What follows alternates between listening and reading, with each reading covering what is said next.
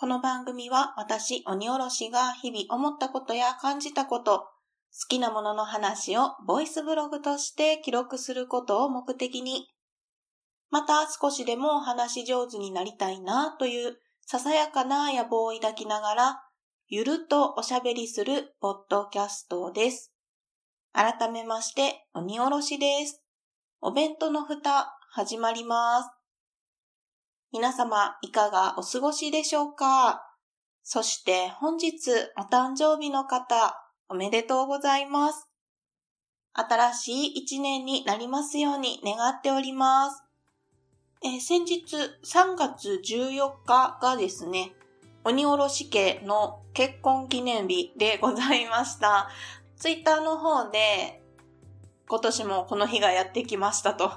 これからの一年も、まあ仲良くやっていけたらいいなっていうようなことをね、ツイートしたんですけれども、そうしましたら、たくさんの方にご反応いただきまして、お祝いのメッセージなどもいただきまして、本当にありがとうございました。で、そうですね。そう、そうですね。って言って話しかけて何をお話ししようかなっていうところなんですけど、7周年だったんですよ。まるっと7年経ちました。で、8年目に突入をいたしました。フォロワーさんにですね、教えていただいたんですけど、7周年の結婚記念日は、同婚式なんだそうです。結婚記念日のですね、読み方、呼び方っていうかね、そういうのは毎年1年ごとにあるみたいなんですけれども、7周年は金銀銅の同婚式なんだそうですよ。どんな意味があるかというと、まあ大体7年くらい経ってくると生活の基盤ができて安定した生活を送れるようになっているであろうっていうことだと思うんですけど、それでこのどっしりとした銅に例えてと言いますか、そういうところで同婚式と呼ばれるそうです。なので、この7周年の結婚記念日で、銅でできたものを送り合うっていうね、方たちもいるそうなんですね。ただですね、ただですね、私今ちゃんと言えてました？ただですね、我が家二人ともですね、そういうことに気が回らないというか、こう、頓着がないというか、そういうね、良くないところがね、ありまして、全然知らなかったんですよ。なので、教えていただいて、調べてみて、そういう風に言われてるんや、なるほどっていうので、ものすごく勉強になりました。はい、教えていただきました。フォロワーさん、ありがとうございました。また、8年目、9年目でも違うものがあるみたいですので、来年覚えていればまたこのお話できたらなと思います。はい。で、ちょっとだけ旦那さんの話をしようかな。また怒られるかな。聞いてへんから怒られへんと思うんですけど。そう。私の大人になってからの趣味を教えてくれたとか共有してくれたっていうのはほぼほぼ旦那さんなんですよ。この話もしかしたら去年もしたかもしれないんですけど、ちょろっとだけお話しさせてください。例えば、将棋であるとか、ハロプロのアイドルにこうハマる、楽曲にハマるとか、一番大きいのはその二つかなって思うんですけど、まあ、何しかその旦那さんの趣味の範囲が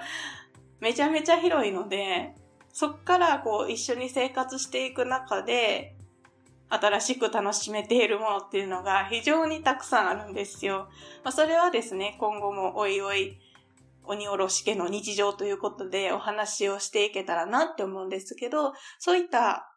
新たな趣味、新たな好きを教えてもらえるっていうことは非常に旦那さんには感謝、感謝でございます。またもちろんですね、生活を支えてくれているのも旦那さんですし、まあ分担してるところはね、もちろんありますけれども、それでもね、こうやってお互いに生活できてるっていうのは、本当にありがたいことだなと思いますね。ただもちろんですね、たまに、こう、ん？って、なんで？って思う時とかもありますし、それは違うんちゃうって思う時もあるので、まあ、そういうのはちゃんとお互いに伝え合いながらいけたらいいなとは思いますね。溜め込むのは本当に良くないので、まあ、そういうところも受け入れられるところは受け入れつつ、言うべきところは言いつつ、あとはよく笑い、仲良くですね、やっていけたらいいかなと思っております。はい、というところで、結婚記念日のお話から旦那さんのお話になりましたが、こんな感じでございました。そうですね。このまま今日は近況報告的なところで思うところがあったのでお話をしていきたいと思います。旦那さんもしっかり対人関係での折り合いをつけていくっていうところももちろんなんですけれども、最近すごく思うのが、自分との折り合いをどうやってつけていくかっていうのを考えるんですよね。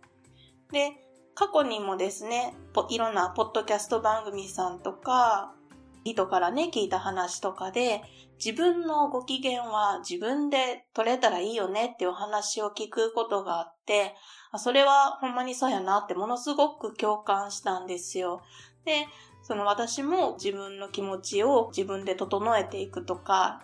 ご機嫌を取るとか、折り合いをつけていくっていうのが、最近うまくできてないなっていうのがあるんですね。そのお話をちょっとさせてください。季節の変わり目なのかなっていうのもね、あるんですけど、私はもともと、なんて言ったらいいのかな。決して心が強いわけではないというか、うん、まあ落ち込みやすいとか、塞ぎやすいっていうことは自覚してるんですよ。なので、なるべく前回ね、成仏させたい話、供養したい話かって言った時に、ストレスをためないようにしてるとか、ヘラヘラしてるってことを言ってたんですけど、そういった心の面であまり強くないっていうのが自覚してるので、そういうのもあって、ストレスためないようにとか、ニコニコしてよとか、そういうところはあるんですね。なんですけど、この1ヶ月ぐらい、本当にうまくいかなくって、ちょっと悪い方向に向きがちなこのところなんですよ。で、そのさっき季節の変わり目って言ったんですけど、気温の変化ですとか、そういったもので体調崩しやすいのもあるんですよね。体が元気が出ないから心も元気が出ないとか、あと少し職場の環境も変わってきてるので、それに対してちょっとストレスを感じているとか、そういったこの体と心のうまくいけるバランスが取れてないっていうのがあるんだろうなっていうのは感じてるんですよ。でですね、あ、そろそろやばいなって思う時って本当によくあって、今まさにその時なんですよね。きっとですね、同じように感じられてる方少なからずいらっしゃるんじゃないかなと思って今回このお話をしてみています。で、どんな対処法があるかなっていうのをいろいろと書き出してみたこととか、今まで実行してきたことなんかをお話ししてみようと思います。私がどんなことをしているかというと、まず、寝ます。基本中の基本ですね。寝ましょう。睡眠不足、本当にいいことないです。もちろん体の疲れも脳の疲れも取れないですし、肌荒れなんかもね、なってしまいますし、これは脳のホルモンが関係しているらしいんですけれども、お腹がね、普段より空いてしまって食べ過ぎてしまうっていうようなこともあるそうですし、集中力なんかもね、出なくなってしまいますし、本当に睡眠不足いいことないです。前回のお話でも言いましたけど、良くない夢を見ることも 夢なんかなっていうのもあるので、とにかく寝ましょう。はい。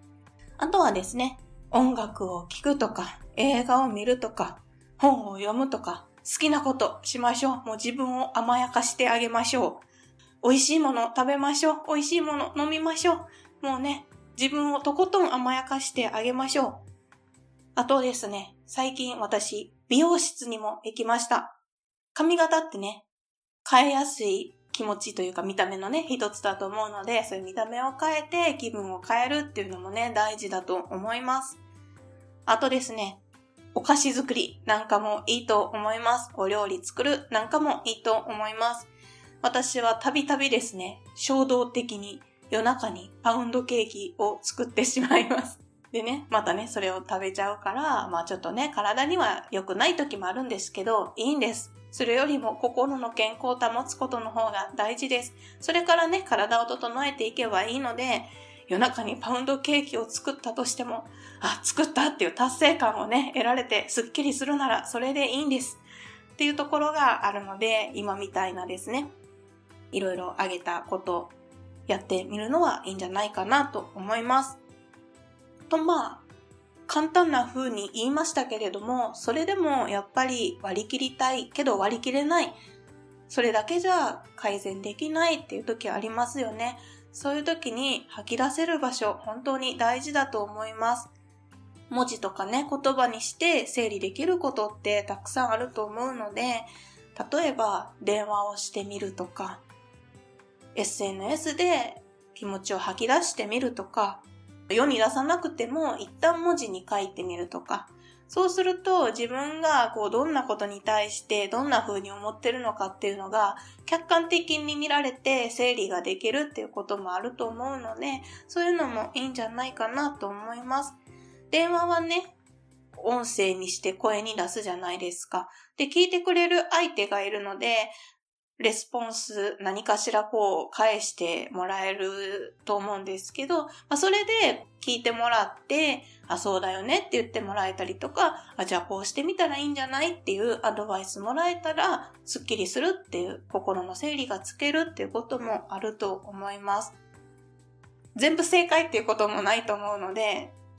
方法は本当にそれぞれだと思うんですけれども、そんな風にですね、音声ですとか文字にして残す、残すっていうかね、出してみるっていうことも大事なんじゃないかなと思います。で、今回このお話をさせていただいてるんですけれども、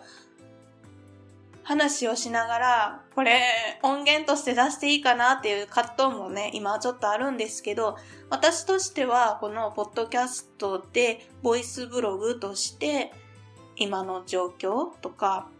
思ったことっていうのを残していけるっていうのも私の一つの方法だと思うところがありますので、まあ、それをですね、お聞きいただいた皆さんにもしご不快な思いをさせてしまったら申し訳ないんですけれども、それは本当にすみません。先にここで謝らせてください。なんですけれども、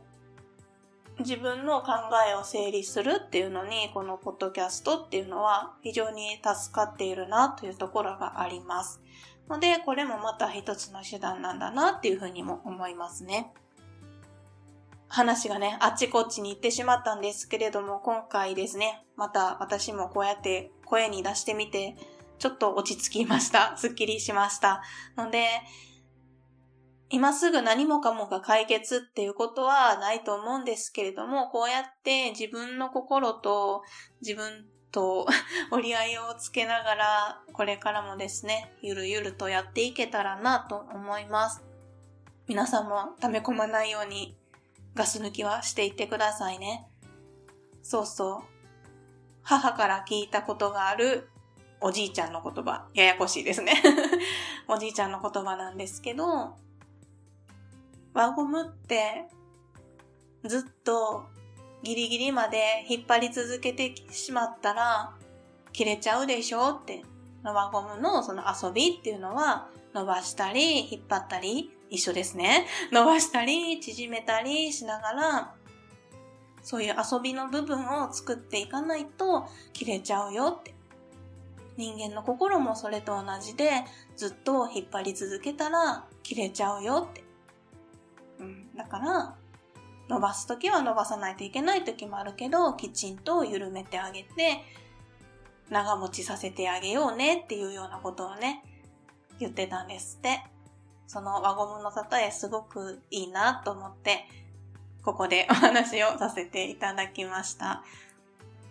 今日のまとめは輪ゴムでいきましょう。引っ張り続けちゃダメです。きちんと緩めて長持ちをさせてあげましょう。気持ちもそれと一緒です。というところでございました。全然まとまってません。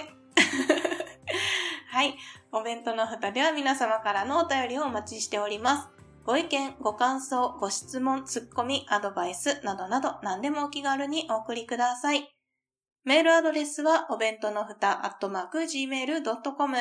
お弁当の蓋は小文字で obentonofuta です。ツイッターも開設しております。ツイッターアカウントは、アットマーク、おべふた361。おべふたは、obefuta361 は数字です。検索してみてください。ハッシュタグは、おべふた。おべはひらがな、ふたはカタカナです。Gmail もしくは Twitter の DM にお便りをいただきますと、番組のステッカーをプレゼントしております。ぜひお気軽にお送りくださいませ。また、ハッシュタグおべふたでメッセージをいただきますと、ハッシュタグ大運動会でご紹介させていただきます。こちらもお気軽にお送りくださいませ。それでは今回も最後までお聴きいただきましてありがとうございました。